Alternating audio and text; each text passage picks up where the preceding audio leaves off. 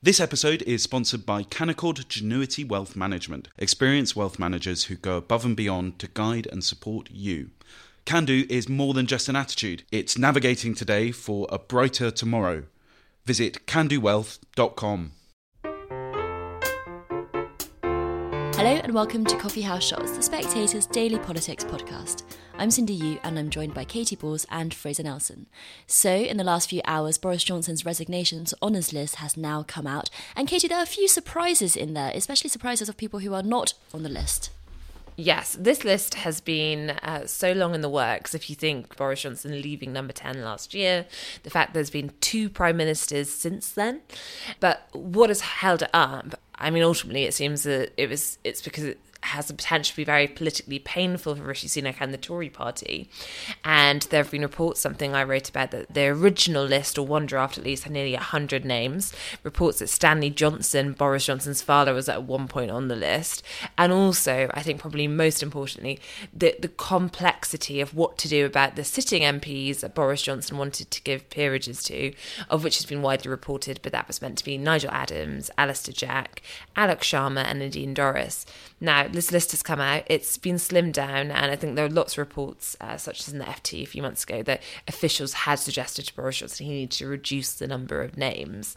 But I think what's so I think a few initial thoughts. It is interesting that those MPs I just mentioned are not on the list, and I think that while sources close to Sunak say no specific deal has been made, the general understanding is that some of these MPs have agreed ultimately to keep their seats until the next election, and then the hope is that uh, they'll find another way to put the peerages in, in a different honours list, mm. perhaps one by Rishi Sunak.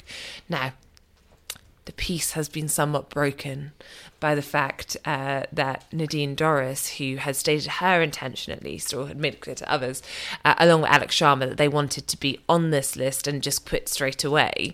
They're not on the list regardless. And Nadine Dorries made the uh, announcement earlier that she is quitting as a Tory MP, thus sparking a by election. Now, this is a parting shot from Nadine Dorries to Rishi Sunak.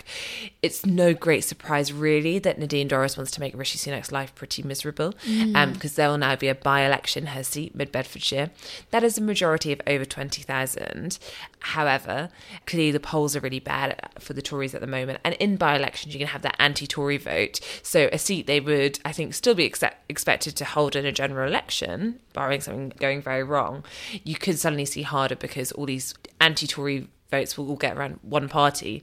Though I think so far both the Lib Dems and Labour don't. They both seem to think they're in contention. So let's see if they can shake that one out or not. On Nadine Dorries going, I mean, she doesn't have a peerage in this list the suggestion is she will now not get a peerage mm. if Rishi Sunak has anything to do in future lists. So, so she's gone out on a bang.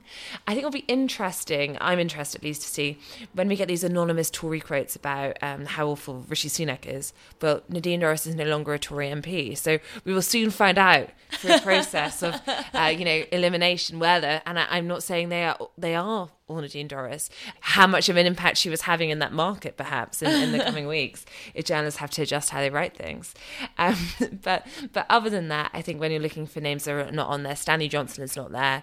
The list, though, is one of loyalty. It is lots of former aides to Boris Johnson, some of them around the time of Partygate, some who are in the news for negative stories about Partygate, and also more long-standing aides is it an exercise in cronyism? That's the charge, even from some of the Tory side. I had one uh, former aide to Boris Johnson message me saying, you know, to put it this way, any hopes he has a comeback have you know been made even harder by this list.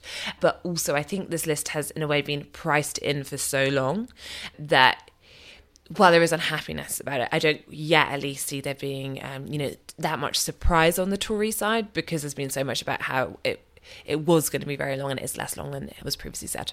Fraser, how do you read Nadine Dorries's resignation? As Katy says, it, it causes a headache for Rishi Sunak. But if she hadn't resigned, I mean, is, is that related to her not being on Boris Johnson's list after all? Does she turn down a peerage? What do we make of it all?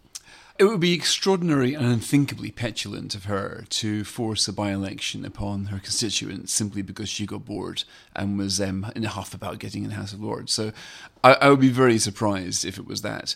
To be honest, I think you need a pretty good excuse if you're going to resign. I mean, being an MP is a really serious, solemn commitment. It's not a career. It's not something you quit halfway through when you get a better offer or when you get bored of it. Uh, we recently we did see, you know, we've seen MPs stand down, saying, "Okay, I'm not going to contest for the next election." And to be honest, the moment they do that, you, they're probably not going to be doing much work. But to actually put everybody through a by-election, you really do need a very good reason. What she, she said on Talk TV today. Sorry to interrupt. She said on Talk TV today, "I can't reveal everything, but something significant has happened to make her take this move." And all I can say is it had better be pretty significant, really. Um, but I'm going to give her the benefit of the doubt for now. And Fraser, what do you make of some of the names who are on the list then? Because there are a lot of people who used to be staffers with Boris Johnson during the Partygate scandal. People like Jack Doyle, for example, who most of the public know, if they know him at all, through uh, implication involvement with Partygate. Well, looking at the list here, the one word that jumps out to me is loyalty. Boris Johnson has always treasured loyalty. He's always fought through thick and thin to return the loyalty of those who show loyalty to him. Uh, in a way, it's slightly strange because he wasn't particularly. His band of brothers weren't really bound together by a shared political vision or shared project. It was basically just on a personal basis. Like Conor Burns, for example, um, who's um, being made now Sir Conor Burns, was well known to be one of the most hardcore Boris loyalists, even at a time where anybody seemed to be um, hanging out with Boris was punished by the Cameroons. Conor Burns and Ben Wallace uh, were both out there um, being incredibly um, loyal to him and talking him up as the next prime minister. So uh, that's why of Conor Burns. Although there's other names that the public will not know. Ann Sindall, a former PA at the Spectator, used to sit um, in the seat next to where I'm sitting right now. Now she um, followed Boris into City Hall when he was London Mayor, and now is follows him also into Number Ten. So it's good to see the specocracy continue with an OBE for, for Ann Sindall. He used to call her the, the be all and, and Sindall. But again, this is gives you a flavour of the sort of the honours list of people who have given him long and devoted personal service. Now, I have to say that I think this very notion in our system is awful. I think it is an abuse of the honour system. The idea that we can have something, I mean, to, to be made a knight, to be given an OBE, that really should be for outstanding public service, not simply for doing your job close to somebody in power. That's not to denigrate um, Ann Sindall, who is a you know, tremendous hero, but, you know, to be honest, no more than your average good PA. So I really dislike this about our system. It's cronyistic and it debases, I think, the honour system. So I really look forward to some kind of agreement where from now on there aren't going to be any resignation honour systems. Honour should be kept for people who do, for unsung heroes of the community or people who do outstanding national service. They shouldn't be a political list of political thank you cards. I think that raises an interesting question, partly in terms of what this mean for future systems I suppose initially, what does Rishi Sunak do? I think it was always incredibly unlikely he was going to reject Boris Johnson's resignation on his list. Um, in terms of party management, there are na- the thing is we don't know the names which he didn't make. it don't. And he he might have. By the way, it's quite plausible he saw Nadine and thought, no, just no. I think on MPs sparking by elections for peerages, that's something which has been a sticking point behind the scenes, mm. which is why you d- you don't see sitting MPs on that list, and there has been an alternative arrangement. But I think uh, the idea of a prime minister just saying no full stop to a list was always going to be something which just on party management very difficult, particularly if you're a leader who doesn't have a mandate themselves from the membership or, or voters. I don't think you're in a powerful enough position to take such a stand. What Rishi Sunak could do, of course, is set out what he wants to do going forward when it comes to honours lists and the honours system. We know that Labour plan to crack down on this uh, when it comes to their plan to abolish the House of Lords, something that I don't think you would expect to see in a first term Labour government, or at least be the priority.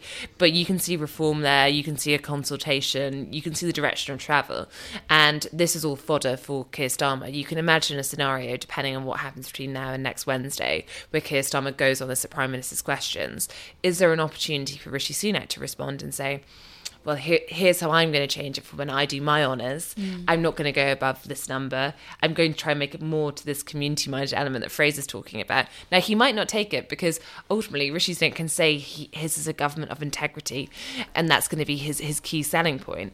But patronage is a really key, tool of any prime minister and lots of people who come in with these bold ideas soon discover that in terms of getting MPs to do things that they want them to do the price will often just go back to well let's talk about what honour I can have.